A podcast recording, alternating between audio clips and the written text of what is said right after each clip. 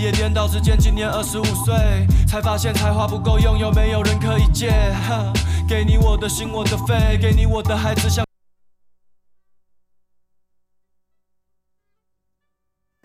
请听俄语节目。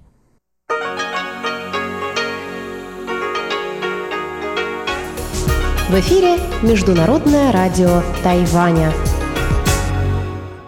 В эфире Русская служба Международного радио Тайваня. Здравствуйте, уважаемые друзья! Из нашей студии в Тайбэе вас приветствует Мария Ли. Мы начинаем нашу ежедневную программу передач.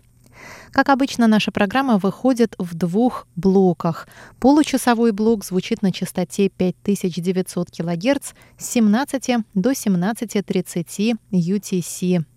Он состоит из выпуска новостей и передачи «Китаеведение. Устная история», которую ведет профессор Владимир Вячеславович Малявин. А те, кто слушает нашу часовую программу на частоте девять тысяч пятьсот девяносто килогерц с четырнадцати до пятнадцати ю ти си, а также на нашем сайте по адресу ар ю точка эр ти ай точка орг точка ти дабл ю, смогут также услышать рубрику «Новости экономики», которую ведет Андрей Солодов, и повтор «Звуков города» с Валерией Гимрановым и Иваном Юмином. А мы начинаем новости среды, двадцатого ноября.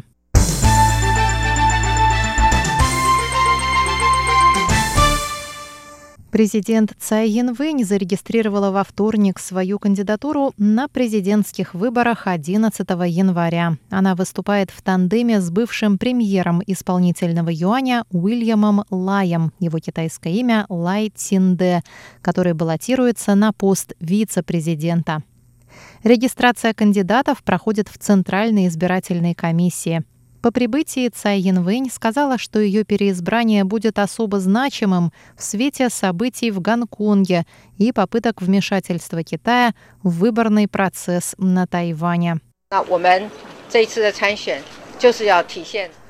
Наше участие в этих выборах направлено на демонстрацию двух важнейших ценностей. Тайвань — это демократия, где могут свободно конкурировать разные политические партии. На Тайване защищаются права человека, и самое главное, у его народа есть право избрания своего президента и вице-президента, сказала Цай Инвэнь.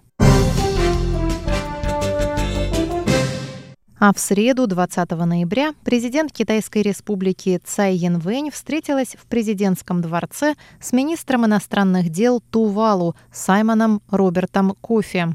Президент поздравила министра с успешным проведением выборов в парламент страны в сентябре и формированием нового правительства в соответствии с демократическими ценностями.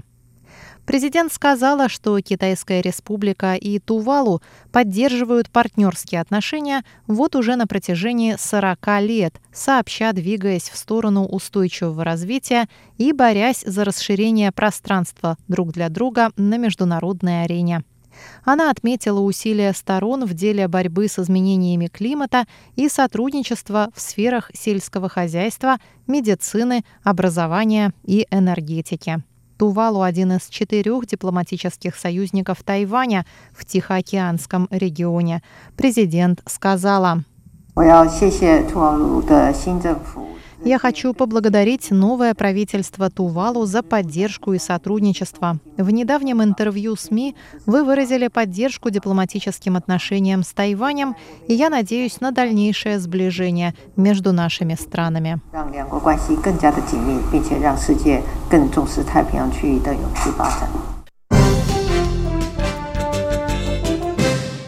Семинар по управлению энергетическими ресурсами в Азиатско-Тихоокеанском регионе открылся в среду в Тайбэе. Семинар проходит в рамках глобального механизма сотрудничества и обучения, в котором участвуют Тайвань, США, Япония и Австралия. Цель семинара – продвижение регионального сотрудничества в управлении энергетическими ресурсами. На церемонии открытия выступил директор Американского института на Тайване Уильям Брент Кристенсен. Он сказал, что Тайвань с его богатым опытом является надежным партнером в области управления ресурсами. Мы надеемся на сотрудничество с Тайванем, Японией, Австралией и другими странами в деле установления и укрепления связей между экспертами региона в области энергетики. Мы разделяем приверженность к устойчивым и ответственным структурам управления энергетикой, которые способствуют свободе, открытости и процветанию Индо-Тихоокеанского региона. And prosperous Indo-Pacific. Тайваньская старшеклассница, арестованная во вторник в Гонконге, была отпущена под залог двадцатого ноября. Об этом сообщает Совет по делам материкового Китая исполнительного юаня Китайской Республики на Тайване. восемнадцатилетняя школьница по фамилии Дай была арестована с другими старшеклассниками, вынужденно оказавшимися на территории кампуса Гонконгского политехнического университета. Точная причина ареста девушки не сообщается. По словам ее родителей, она не участвовала в акциях протеста и просто проходила мимо кампуса, но оказалась на его территории вместе с другими спасавшимися от полиции людьми. В настоящее время на территории кампуса Гонконгского политехнического университета укрываются сотни протестующих. Выйти из кампуса девушка не смогла, так как все выходы были заблокированы полицией. В среду Совет по делам материкового Китая подтвердил факт освобождения девушки под залог в две тысячи гонконгских долларов. Это примерно двести пятьдесят пять долларов США. Девушку обязали предстать перед властями в конце декабря, однако ей не предъявили никаких обвинений и не запретили покидать территорию Гонконга. Между тем, заместитель министра иностранных дел Тайваня Се Утяо заявил в среду, что МИД и другие правительственные ведомства готовы оказывать помощь не только тайваньским студентам, оказавшимся в Гонконге, но и гонконгским студентам, желающим приехать на Тайвань из-за трудностей в связи с ситуацией в городе. По его словам, все проблемы, связанные с получением виз, будут решаться соответствующими ведомствами. Это были новости среды. Далее прогноз погоды на завтра.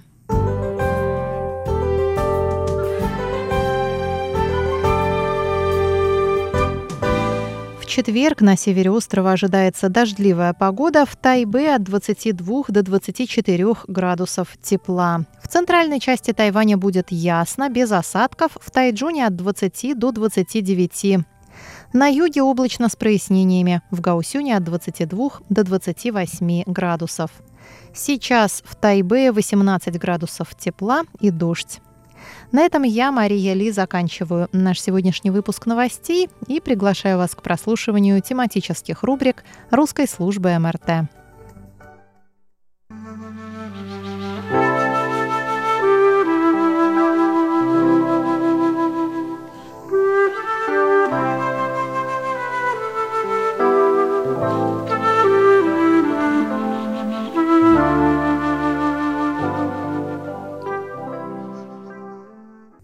Говорит Международное радио Тайваня. Здравствуйте, дорогие радиослушатели. В эфире передача «Китаеведение. Устная история». У микрофона Владимир Малявин. Сегодня я продолжу знакомить вас с интервью, которое известный отечественный китаевед, специалист в области истории и культуры древнего Китая, дал как раз в рамках этой программы «Китаеведение. Устная история». В этом фрагменте, одном из заключительных интервью, Юрий Львович рассказывает о своих контактах и э, отношениях с зарубежными коллегами. Большую роль э, сыграл здесь известный американский синолог Дерк Бодде. Э, Дерк Бодде откликнулся на статью Кроля, в которой он положительно оценил идеи Крила, который был учителем Бодде. Однако э, Кроль позволил себе критические замечания по поводу того мнения, что Сыма Цянь сочинял неаутентичные речи для тех, о ком писал в книге Бодде. Так он оставил свое мнение в предисловии к переизданию этой книги и в письме сообщил мне об этом, рассказывает Юрий Львович. А я получил первое издание в подарок от него. Когда я был в Америке, ко мне обратился Алан Рикетт. Это ученик Бодде, который сидел в лагере в Китае. Его арестовали, может быть, как-то в связи с Бодде. Бодде китайцы не тронули, а его посадили. Просто подвернулся американец-стажер каким-то местным ГБшникам. Может, нашли что-то против него. Не знаю подробностей, меня это не интересовало. Рикетт сделал очень большой вклад в науку. Полный научный перевод трактата Гуаньцзы на английский язык. Он тогда хотел посоветоваться со мной по части Гуаньцзы. Прислал мне письмо, и я ему дал совет. Он отразил это в книге. Потом он подарил мне эту книгу, так что я счастливый ее обладатель. Даже не знаю, есть ли она у кого-нибудь в Москве. Это было совсем не так давно. А Дерк Бодде был мой друг. И когда он умер, я просил, чтобы мое письмо зачитали у гроба на похоронном вечере. Я обратился к ученому, с которым он был связан, и который про меня мог только слышать, потому что нас не знакомили. Я написал ему, что хочу, чтобы мое письмо, посвященное Бодде, было зачитано на этой похоронной церемонии. И это было сделано. Э, встреча с э, Бодде моя произошла, когда он приехал сюда. Мне тогда сказали, что Бодде сейчас сидит в читальном зале института, смотрит книжные выставки. У нас почему-то не было объявлено, что он приехал, и встречаться с ним никто не пошел. Это было еще в очень далекое советское время, где-то в пятидесятых, когда перестройкой даже не пахло. И я пошел сразу. Я сказал ему, что знаю его работы по шидзи. Помню, что я специально ездил в Москву и переписывал их где-то в читальном зале. Переписывал его переводы. Бодде был совершенно блестящий ученый. А жена у него русская, Спешнева. Знаете, семья Спешневых – это старое дворянское семейство. Они были не то чтобы революционерами, но всегда были настроены критически. Не принимали существующую власть за ту, какой ей хотелось казаться. Один из Спешневых был осужден по делу Петрашевского, то есть это русское полуреволюционное или, скорее, до некоторой степени вольнодумное семейство еще с давних пор, со времен Николая Первого. У меня есть книга материалов с перепиской петрашевцев, которую опубликовали, по-моему, в Иркутске. Бодде был в поездке не один, а с женой, которой, конечно, очень хотелось съездить в Россию, где она давно не была. В свое время она уехала в Китай, там встретилась с Бодде, и они поженились. Вот такая история.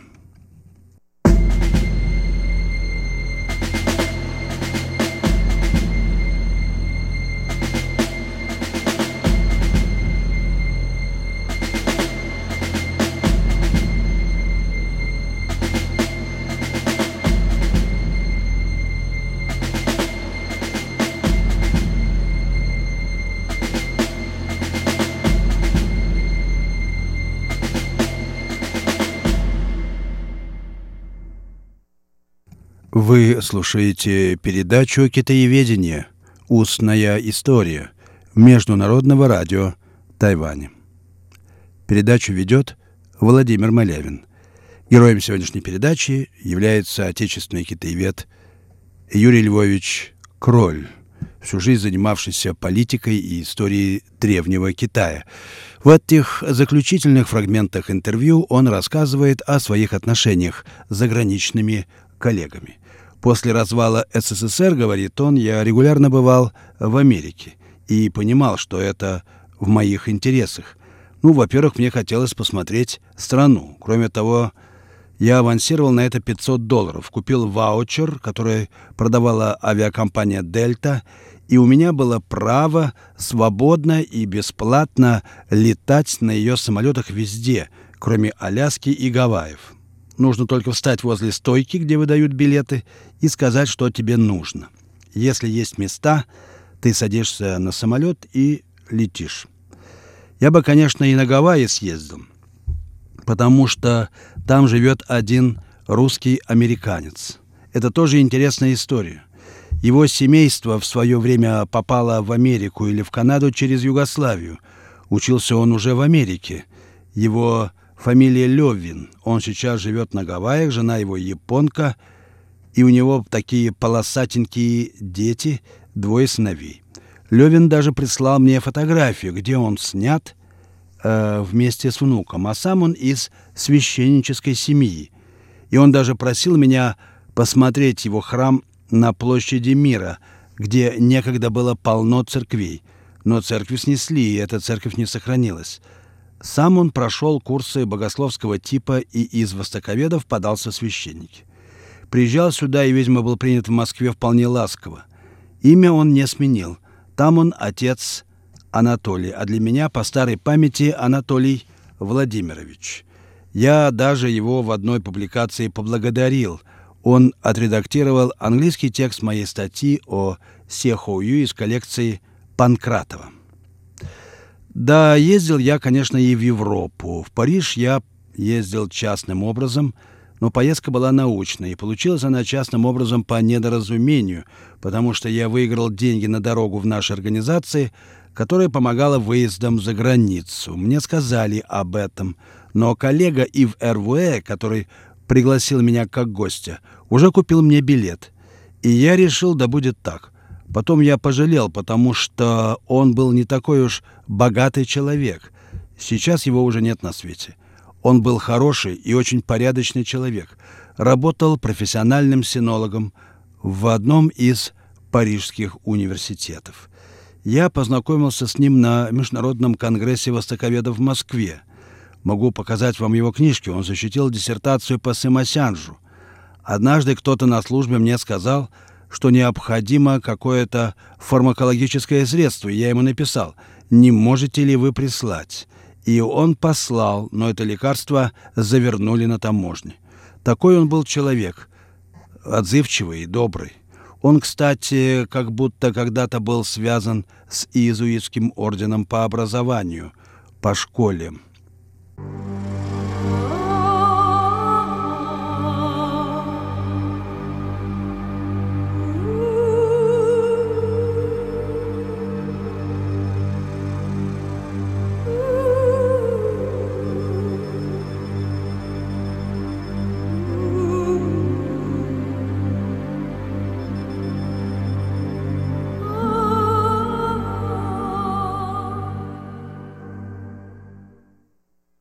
Вы слушаете Международное радио Тайваня, передачу «Китаеведение.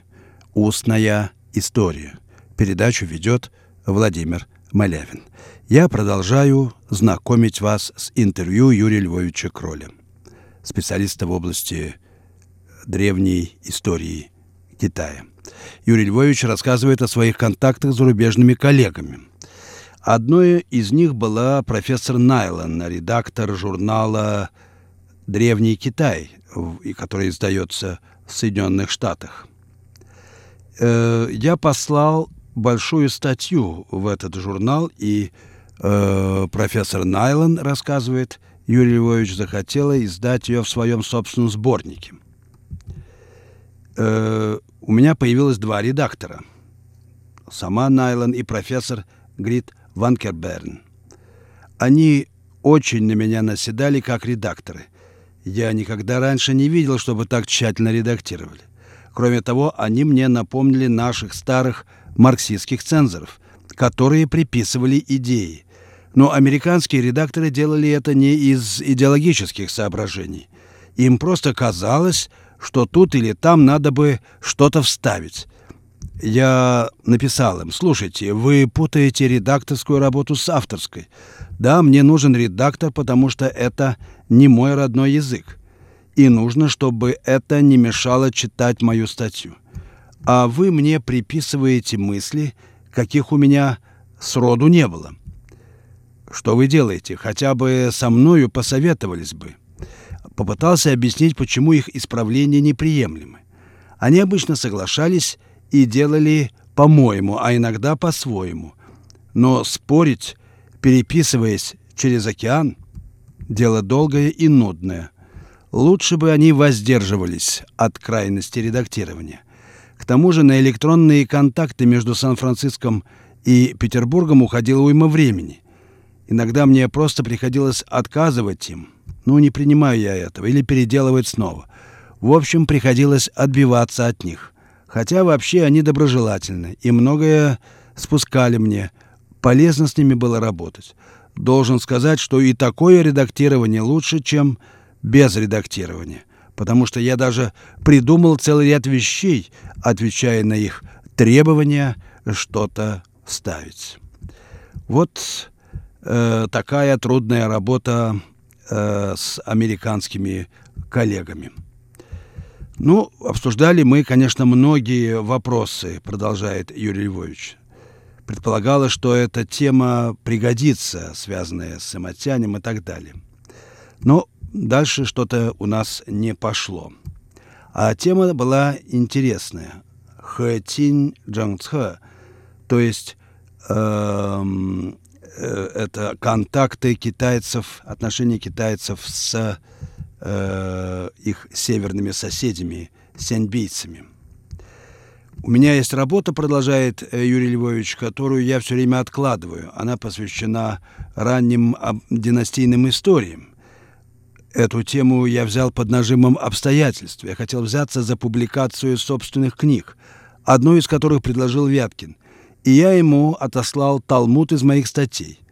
А вторую публикацию будет курировать Ли Миньбинь, известный китайский профессор-русист в Пекине. Мы с ним были в добрых отношениях, и я подрядился к нему в серию «Китаисты мира». Это серия, которая предполагает издание избранных трудов известных китаеведов. В него должны войти некоторые мои русские статьи, которые на языке оригинала в Китае не всякий прочитает. Сейчас их переводят на китайский язык. Кусок перевода мне уже прислали. Я еще не смотрел, потому что все время что-то делаешь, как автомат. Я очень устал от этого.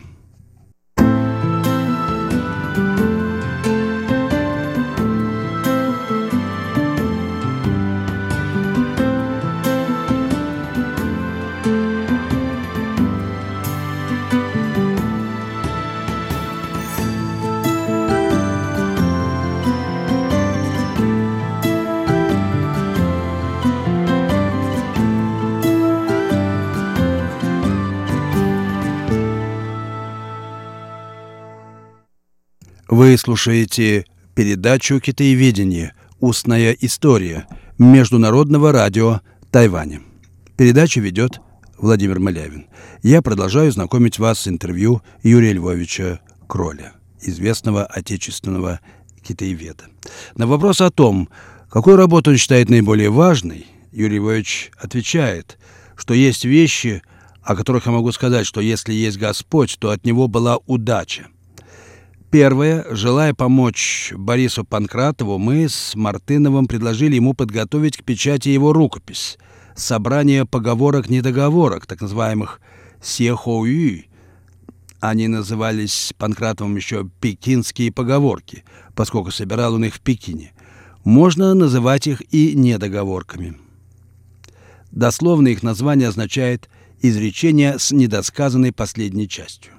В общем, я случайно построил их объяснение, которое не приходило никому в голову, ни в Китае, нигде. И больше про них в ту пору еще вне Китая никто и не писал. Вот э, эти ходячие изречения можно использовать в разных ситуациях. Я назвал их словесно мотивированными сравнениями. Они представляют собой именно сравнения, в которых что-то сопоставляется. И вместе часто получается смешно, поскольку ряды, к которым относятся сравнение, и его объект могут быть совершенно разные, и даже очень далекие друг от друга. Они похожи в чем-то на изречение Самуэла Уэллера из записок Пиквинского клуба Диккенса, например, «Ехать так ехать», как сказал попугай, когда кошка потащила его за хвост из клетки. Ну вот что-то такого типа э, высказывания. Чтобы понять, что такое Се Хоуюй, Панкратов указывал на европейское, в частности, в России широко известное речение «собака на сене, сама не ест и другим не дает». Действительно, это словесно мотивированное сравнение «собака на сене», а «сама не ест и другим не дает» его словесная мотивировка. Причем вторая часть в речи часто опускается. Обозначим первую часть Се Хоуюй символом Y, а вторую символом Z, тогда Се Хоуюй вводится в речь по формуле некий X есть или подобен Y, так как про них обоих сказано Z. Также опускаются, недоговариваются вторые части многих китайских Се Хоуюй. Построить сравнение можно и без словесной мотивировки, но без знания этой мотивировки сравнение может быть непонятным. Чтобы такие речения были понятны, ваш слушатель должен их знать. В серьезном словесно мотивированном сравнении вторая часть указывает на черты сходства двух явлений. Но ведь Се Хоуюй – шутки, остроты. Дело в том, что их форма дает возможность применить приемы, обслуживающие остроумие или создающие комическую ситуацию. В китайских Се Хоуюй особенно часто источником остроумия служит игра слов, поскольку в языке так много омонимов. Причем формула, по которой Се Хоуюй вводится в речь, означает, что вторая часть их, то есть Z, одновременно заключена в два контекста. Один внутренний, образованный сравнением Y и его мотивировкой Z, а другой внешний, который находится в общем контексте речи. Ну вот, например, выражение «кухонная основка очень бедная, только и есть, что полка для посуды».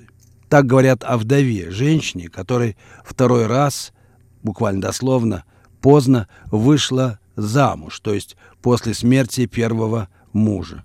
У нас был один московский автор, который написал хорошую книжку про эти Се Хоуюй, но мое исследование появилось раньше. Я не перебегал ему дороги. Его фамилия Придохин. Он лингвист. Его книжка называется «Китайские недоговорки и иносказания». Он собрал большой современный материал. У меня тоже есть современный китайский материал, поскольку я, когда был в Китае, покупал там бумажные томики с поговорками Се Хоуюй. Я занимался пекинскими недоговорками, потому что мой учитель Панкратов собирал именно пекинские. А Придохин, насколько я помню, собирал не только пекинские, но и всякие. Вот такой рассказ о малоизвестной странице китайской лингвистики и литературы. А между тем, время нашей сегодняшней передачи подошло к концу. Я прощаюсь с вами. Вы слушали передачу «Китаеведение. Устная история». Ее подготовил Владимир Малявин. Всего вам доброго, дорогие друзья. До следующих встреч в эфире.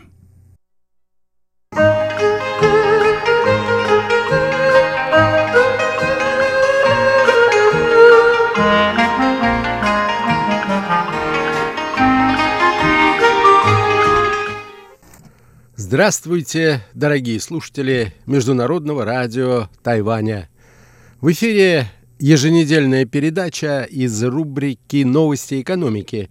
У микрофона ведущий передачи Андрей Солодов.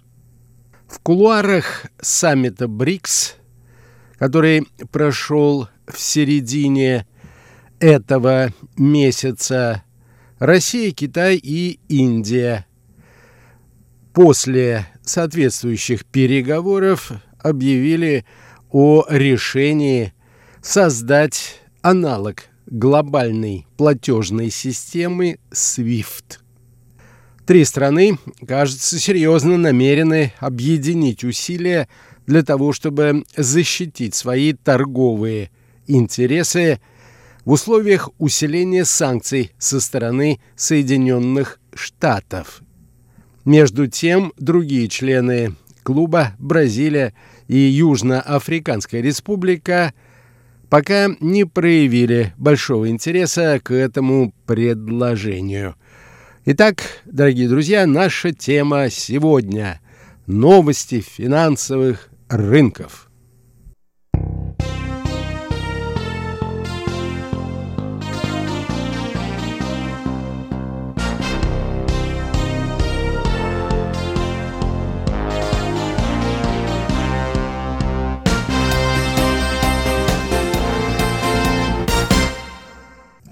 Трое из пяти членов БРИКС – Россия, Индия и Китай – проводят переговоры о создании альтернативы межбанковской системе платежей свифт. Это делается для упрощения торговли между странами, в отношении которых действуют санкции Соединенных Штатов Америки. Об этом сообщают средства массовой информации, в частности, газета Economic Times. Эта тема, судя по всему, обсуждалась на прошедшем в столице Бразилии саммите БРИКС. Уточняет это издание со ссылкой на собственные источники информации. Предполагается, что российская система передачи финансовых сообщений, сокращенно эр эс пэ эф эс, будет соединена с индийской и китайской финансовыми инфраструктурами. В случае с Китаем планируется состыковать российскую систему с ее аналогом в Китае – трансграничной межбанковской платежной системой. В то же время у Индии отсутствует суверенный инструмент межбанковских платежей. Еще в две тысячи семнадцатом году глава Центробанка России Эльвира Набиуллина доложила президенту Путину, что в России создана альтернатива свифт. Первыми из зарубежных компаний к российской системе подключились белорусский Белгазпромбанк, дочерняя структура Газпрома, и Евразийский банк Казахстана.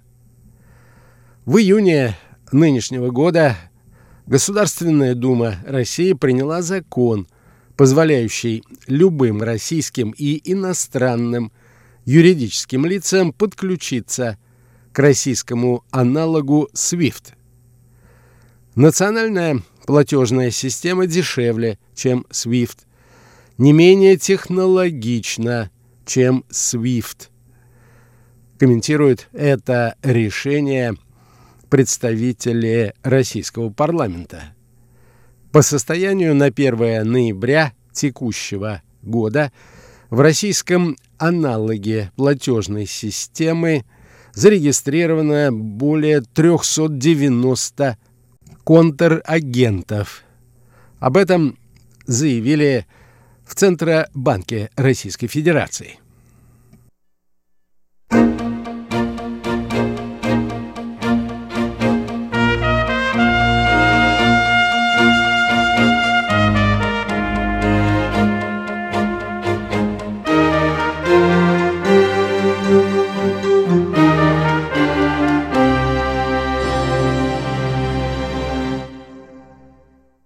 Напомню, что свифт – это международная межбанковская система передачи информации и совершения международных платежей.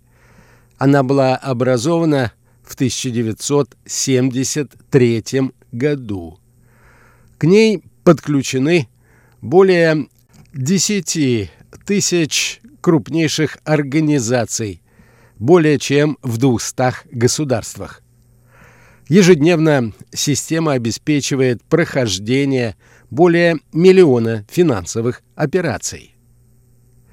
Россия решила создать собственный аналог свифт после того, как Соединенные Штаты и Евросоюз ввели санкции в связи с событиями на Украине. Эксперты единодушны в оценке того, что отключение от свифт на фоне российской экономики, которая демонстрирует весьма слабые темпы роста, может негативно сказаться на перспективах ее восстановления и даже в очередной раз обрушить рубль. И это, похоже, тот случай, когда оценки экспертов и Центробанка России не слишком далеко расходятся друг от друга. Неудивительно, что российский регулятор всерьез воспринял желание ряда американских конгрессменов наказать Россию через ее отключение от системы глобальных межбанковских платежей. Международная платежная система свифт находится на территории и под контролем Соединенных Штатов. И до последнего времени это обстоятельство не противоречило интересам других стран, поскольку никак не влияло на очевидные плюсы этой системы – быстроту, надежность, низкие тарифы передачи информации. Это можно сравнить с той ролью, которую играл и продолжает играть доллар в мировой экономике, который устраивает мир в качестве основной мировой валюты. Примерно по тем же причинам до последнего времени всех устраивало сотрудничество с системой свифт.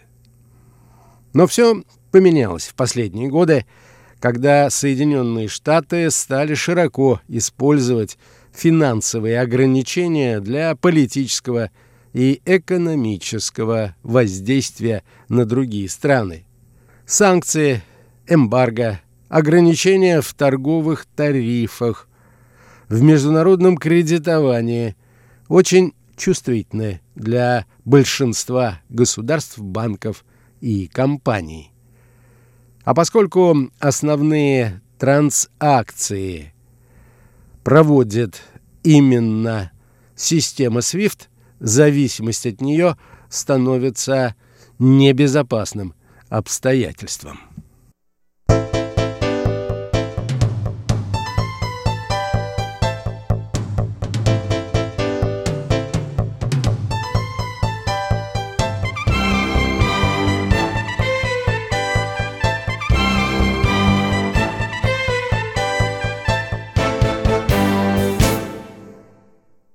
В отношении России из Соединенных Штатов неоднократно звучали угрозы отключения от свифт.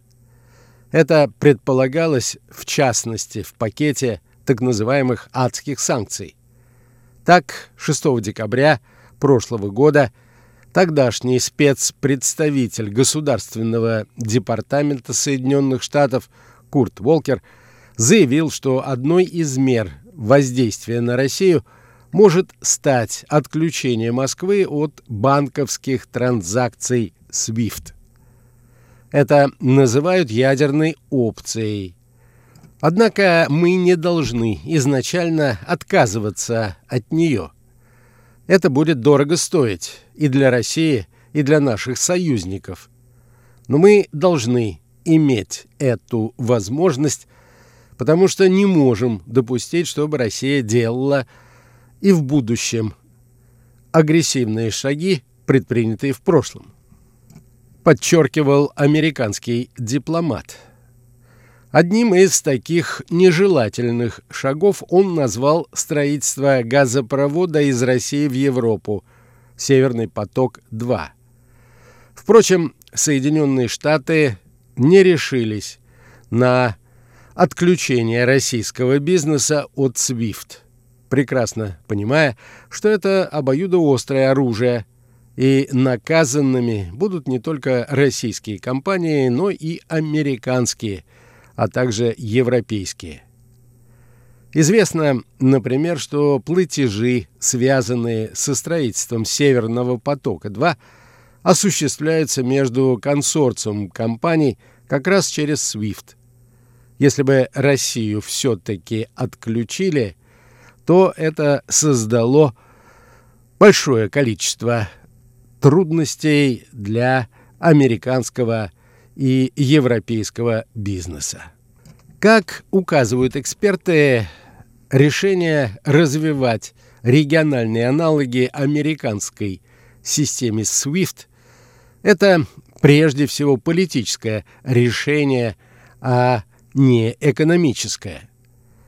Сейчас отношения между Россией и США, США и КНР напряжены, но если они наладятся, то, скорее всего, предупреждают наблюдатели, Китай предпочтет проявить лояльность в отношении Вашингтона и, возможно, откажется от участия в российском проекте. Но, безусловно, на ситуацию влияет и объем товарооборота между странами. А это означает, что Китаю гораздо выгоднее подключиться, скажем, к европейскому аналогу свифт, а не к российскому. По самым оптимистичным прогнозам, товарооборот между Россией и Китаем в этом году превысит отметку в сто миллиардов долларов, тогда как торговые отношения Китая с Соединенными Штатами и государствами Евросоюза измеряются триллионами долларов. Для других стран присоединение к альтернативе свифт важно там, где существует опасность экономических ограничений, исходящих от Америки. И это выходит за рамки отношений в рамках БРИКС и более актуально, например, для Ирана и Турции. С этих позиций для Индии, Бразилии, тем более Южноафриканской Республики проблема создания альтернативы американской платежной системе выглядит менее актуальной.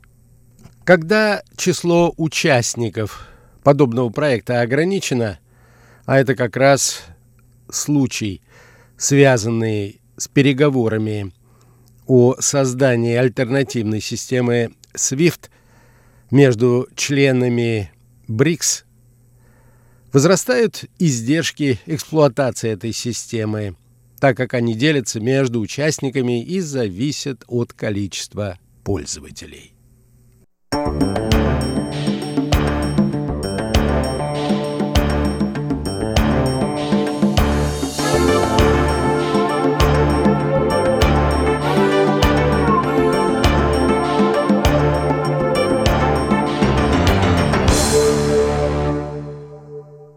На этом позвольте мне завершить нашу передачу. Всего вам доброго, будьте здоровы и до новых встреч!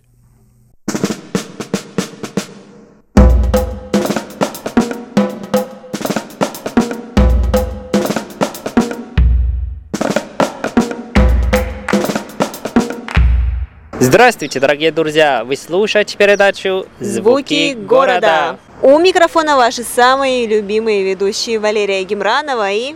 И ваши адаялские ведущие Иван Юмин. Всем привет! Привет-привет!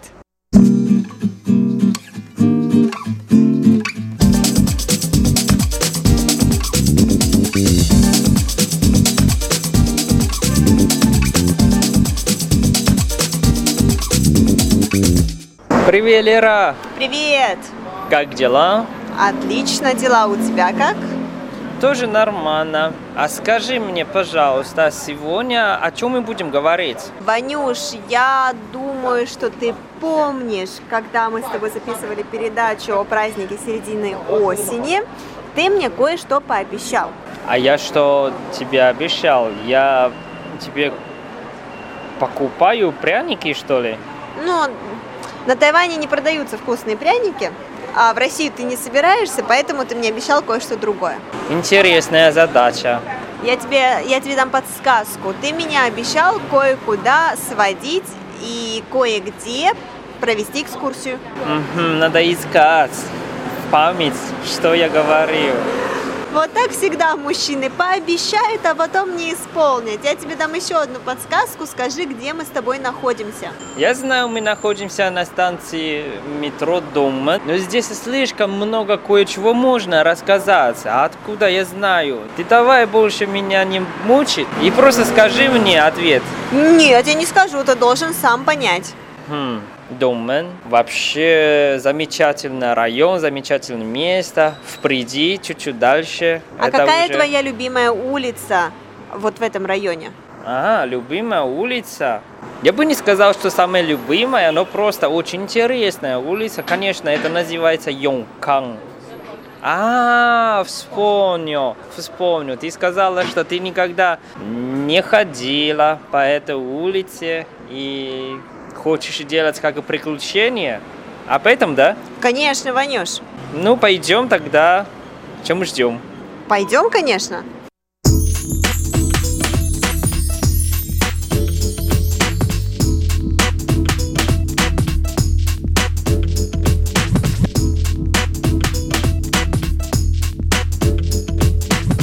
Вань, я там боюсь, что мы, наверное, не пройдем. Посмотри, как много людей. Ну, конечно, это же очень известная достопримечательность. Какая? Ну, для туристов. Ну, смотри, столько людей. Большинство это японцы или корейцы, а не тайваньцы. Вот еще и европейцы. Да, слушай, Вань, действительно очень много. Можем куда-нибудь свернуть в менее тихую улочку, чтобы дойти вот до самого центра Йонкан-Дзе или улицы Йонкан? Можно, конечно. Но сначала нам надо смотреть настоящую и живую улицу Йонкан, поэтому терпи, потерпи. Валера, ты не заметила, что когда мы выходили из метро, там по обе стороны все вот это рекламы. Да, Вань, я знаю, постоянно, когда приезжаю на вот станцию метро Тунмэ, здесь всегда реклама мангового льда, то есть льда с манго. Помнишь, который мы с тобой ели, когда ходили в ресторанчик Ice Monster? А ты знаешь почему? Потому что здесь очень известно именно десерт. Это лед с манго. Правда? То есть здесь еще Ice Monster находится? Ну, Ice Monster, это понятно, это один из них бренд. Но здесь существует другой бренд, называется Смузи. Смузи? Ну да. Никогда не слышала о нем, Вань. Ну, ведь ты сама не была никогда здесь. А, ну да, верно. Слушай, Ваня, что это за ресторан такой красивый, написано Гаоди? Вот, это тоже известный ресторан, который находится именно на этой улице. Это шанхайская кухня. Вау, на Тайване есть шанхайская кухня, как здорово. У нас здесь все, что ты хочешь. Вот, например, мы уже идем по улице Йонкан. Вот первый магазин – это уже японская пекарня. Очень хороший, вкусный хлеб, торт. Можно там покупать. А, да, Ваня, а еще знаешь, что я здесь заметила? Еще здесь заметила, что здесь продают очень много фонг-ли-су. То есть pineapple cake, печеньки, как мы их называем, либо что-то похожее на пряники, наверное, да, вот с ананасом внутри. Очень много магазинчиков, и теперь-то я точно знаю, что эта улица действительно для туристов, потому что обычные тайваньцы навряд ли будут там покупать, а вот туристы, которые приезжают сюда, думаю, как раз-таки вот они и создают прибыль для таких магазинов. А ты не заметила, что здесь тоже есть магазины, очень популярные для женщин? Да, здесь очень много магазинов, я уже заметила, во-первых, с одеждой, во-вторых, с аксессуарами. А еще, вот это что? Каншимей, космет. Ну, космет, еще уассенс. Вот здесь очень много продается, там макияжи, маски. И знаешь, кореянки и японки, они очень любят именно сюда приходить и покупать. Мне кажется, у кореянок какие-то проблемы, наверное, с осведомленностью, потому что я знаю, что корейская косметика очень хорошая, и корейские маски очень хорошие. И приезжать на Тайвань, чтобы зайти в космет, я бы, наверное, поставила такой большой знак вопроса. А я тебе сразу отвечу. Почему? Потому что в Японии и в Корее такие хорошие и качественные косметика или маски, они очень дорогие.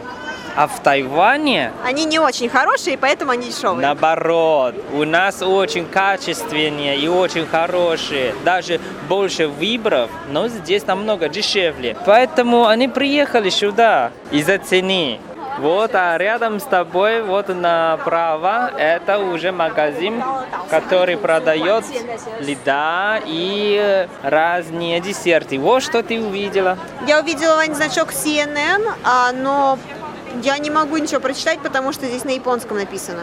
Вот, здесь очень много японских туристов. Вот это си эн эн делала передачу именно про, про тайваньский лед с манго. М-м, как интересно. Я вот смотрю, здесь есть лед с манго, лед с киви, по-моему, и с клубникой, а также лед с манго и плюс еще плюс мороженое.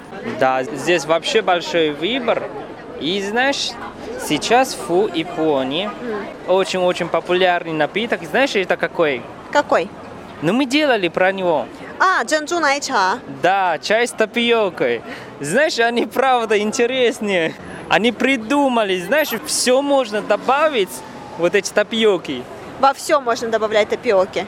Знаешь, что я вообще в шоке, когда я читал, что японцы, они соединили пиццу с тапиоками.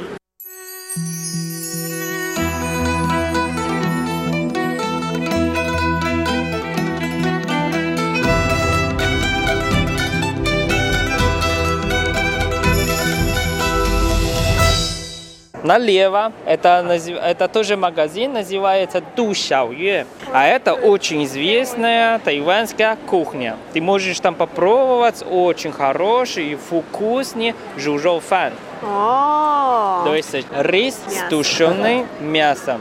Еще рисовая лапша и так далее, и так далее.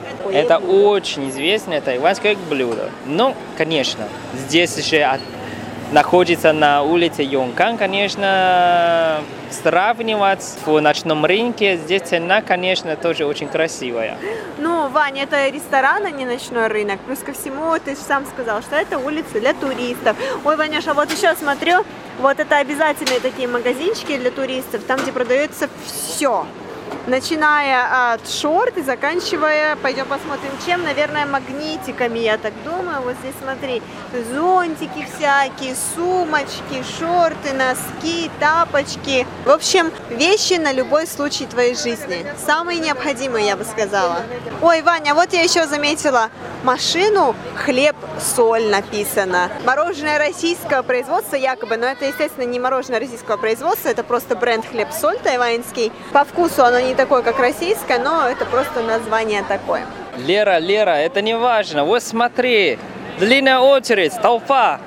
Вань, что ты увидела? Длинные очереди. Нет, туда, туда, смотри. Вот, жел... смотри, это лепешка, я так думаю, поэтому туда очень большая очередь. Я не сказал туда, я имею в виду туда. Вот смотри, желтое здание. А, Ваня, это снова лед с манго. Но мне кажется, здесь больше выбора, чем, вот, допустим, в том магазинчике, который мы проходили с тобой до этого. Здесь действительно людей тьма. И вот многие ждут за пределами ресторанчика, потому что он очень маленький, буквально три-четыре стола, но очень много людей. Вань, неужели это вот этот тот самый известный лед с манго? Да, вот смотри, даже человек купил вот там лед, напиток и снимает, и снимает фотографию. Но это двухэтажный. Там наверху тоже есть место, но правда. Но очень мало места, наверное, да? Или очень много людей? Очень много людей, конечно. А вот то, что ты сказала, вот эта лепешка, это тоже очень известно. Это по-китайски это цунчуапин. Да, я знаю, это похоже больше на лепешку. Ты кладешь, значит, эту лепешку на такую сковороду большую, и потом ты туда разбиваешь на эту лепешку яйцо, и потом у тебя лепешка начинает, получается, раздуваться. При нагревании, при жарке ты начинаешь ее бить, получается, грубо говоря. Делать ее такую пористую, порванную, в общем, очень объемную. Когда эта лепешка с яйцом готова, ты туда кладешь сыр, бекон, ветчину, еще что-то можешь положить, в общем, по своему пожеланию, и потом завернуть, и это действительно очень вкусно. Да, так ты так объясняешь, я уже все, стал очень голодный. Слюнки текут? Ну да, еще бы.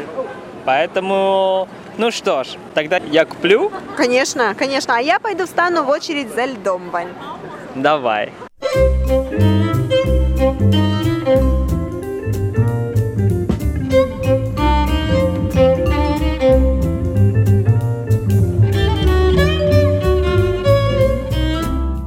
Ну что, Ванюш, ты рад? Твой желудок рад?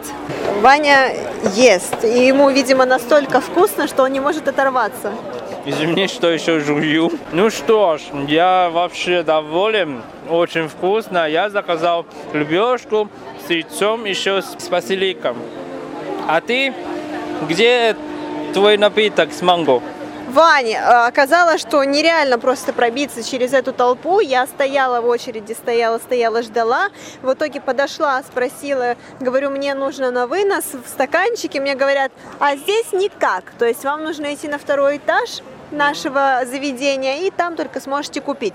В итоге я поднялась на второй этаж, там была снова огромная очередь, и я решила, что я, наверное, сегодня обойдусь без манго. Ну так жалко, ну ничего не поделаешь, столько туристов. Я думаю, ждать, наверное, больше двадцати минут. Да, наверное, так. И действительно, знаешь, вот ты был прав, когда сказал, что здесь очень много а, туристов, вот именно из Азии. Действительно, наверное, большая часть которых туристов, вот, которых я видела, они либо японцы, либо корейцы. Ну, наверное, тоже заметил, что там меню не только на китайском, на английском, скорее всего, на японском и на корейском. Да, да, да, да, да, очень много надписей на японском, потому что действительно японцев здесь очень много. Пойдем посмотрим, вот здесь в парке какая-то ярмарка есть, может быть, я здесь себе хотя бы что-нибудь покушать куплю. Ну, кстати, да, вот это парк Йонкан, то есть Йонкан Гонгюэн. Сегодня здесь проходит фермерский рынок. Посмотрим. Посмотрим. Я думаю, это маленькая версия а, того рынка, который у нас есть на Юаньшань. Настоящие свежие капусты, овощи. А я заметила бананы, которые я люблю, вот маленькие такие желтенькие бананы, они очень вкусные. Патяо называется. Да, вот именно они. Вот наша Лера уже выбирает. Решила купить шесть штук бананов. Да, шесть штук маленьких бананчиков. За что я люблю эти рынки, то что на них продаются только продукты действительно тех фермеров, которые их выращивают. Вот сказала, что вот это из уезда Нанто. Мне кажется, она тоже коренной житель. А в общем, Вань, что меня привлекло? Меня как человека, который не питается маслом и всеми майонезами, кетчупами, я всегда в поиске отличных э, соусов. Так как мне самой порой не хватает ни времени, ни желания делать соусы, потому что действительно нужно... Зачастую требуется очень много ингредиентов для того, чтобы сделать действительно вкусный соус. И я вот здесь нашла а, молодой человек и, наверное, его жена, они вдвоем делают соусы. И соусы действительно все вегетарианские.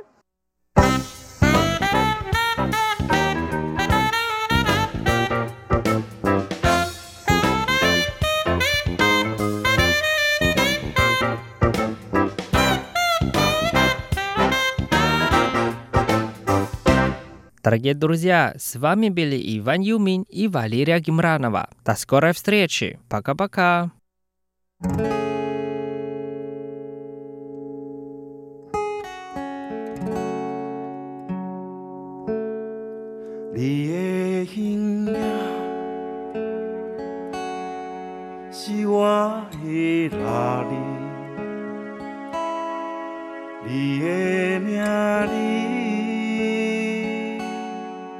是我的日记，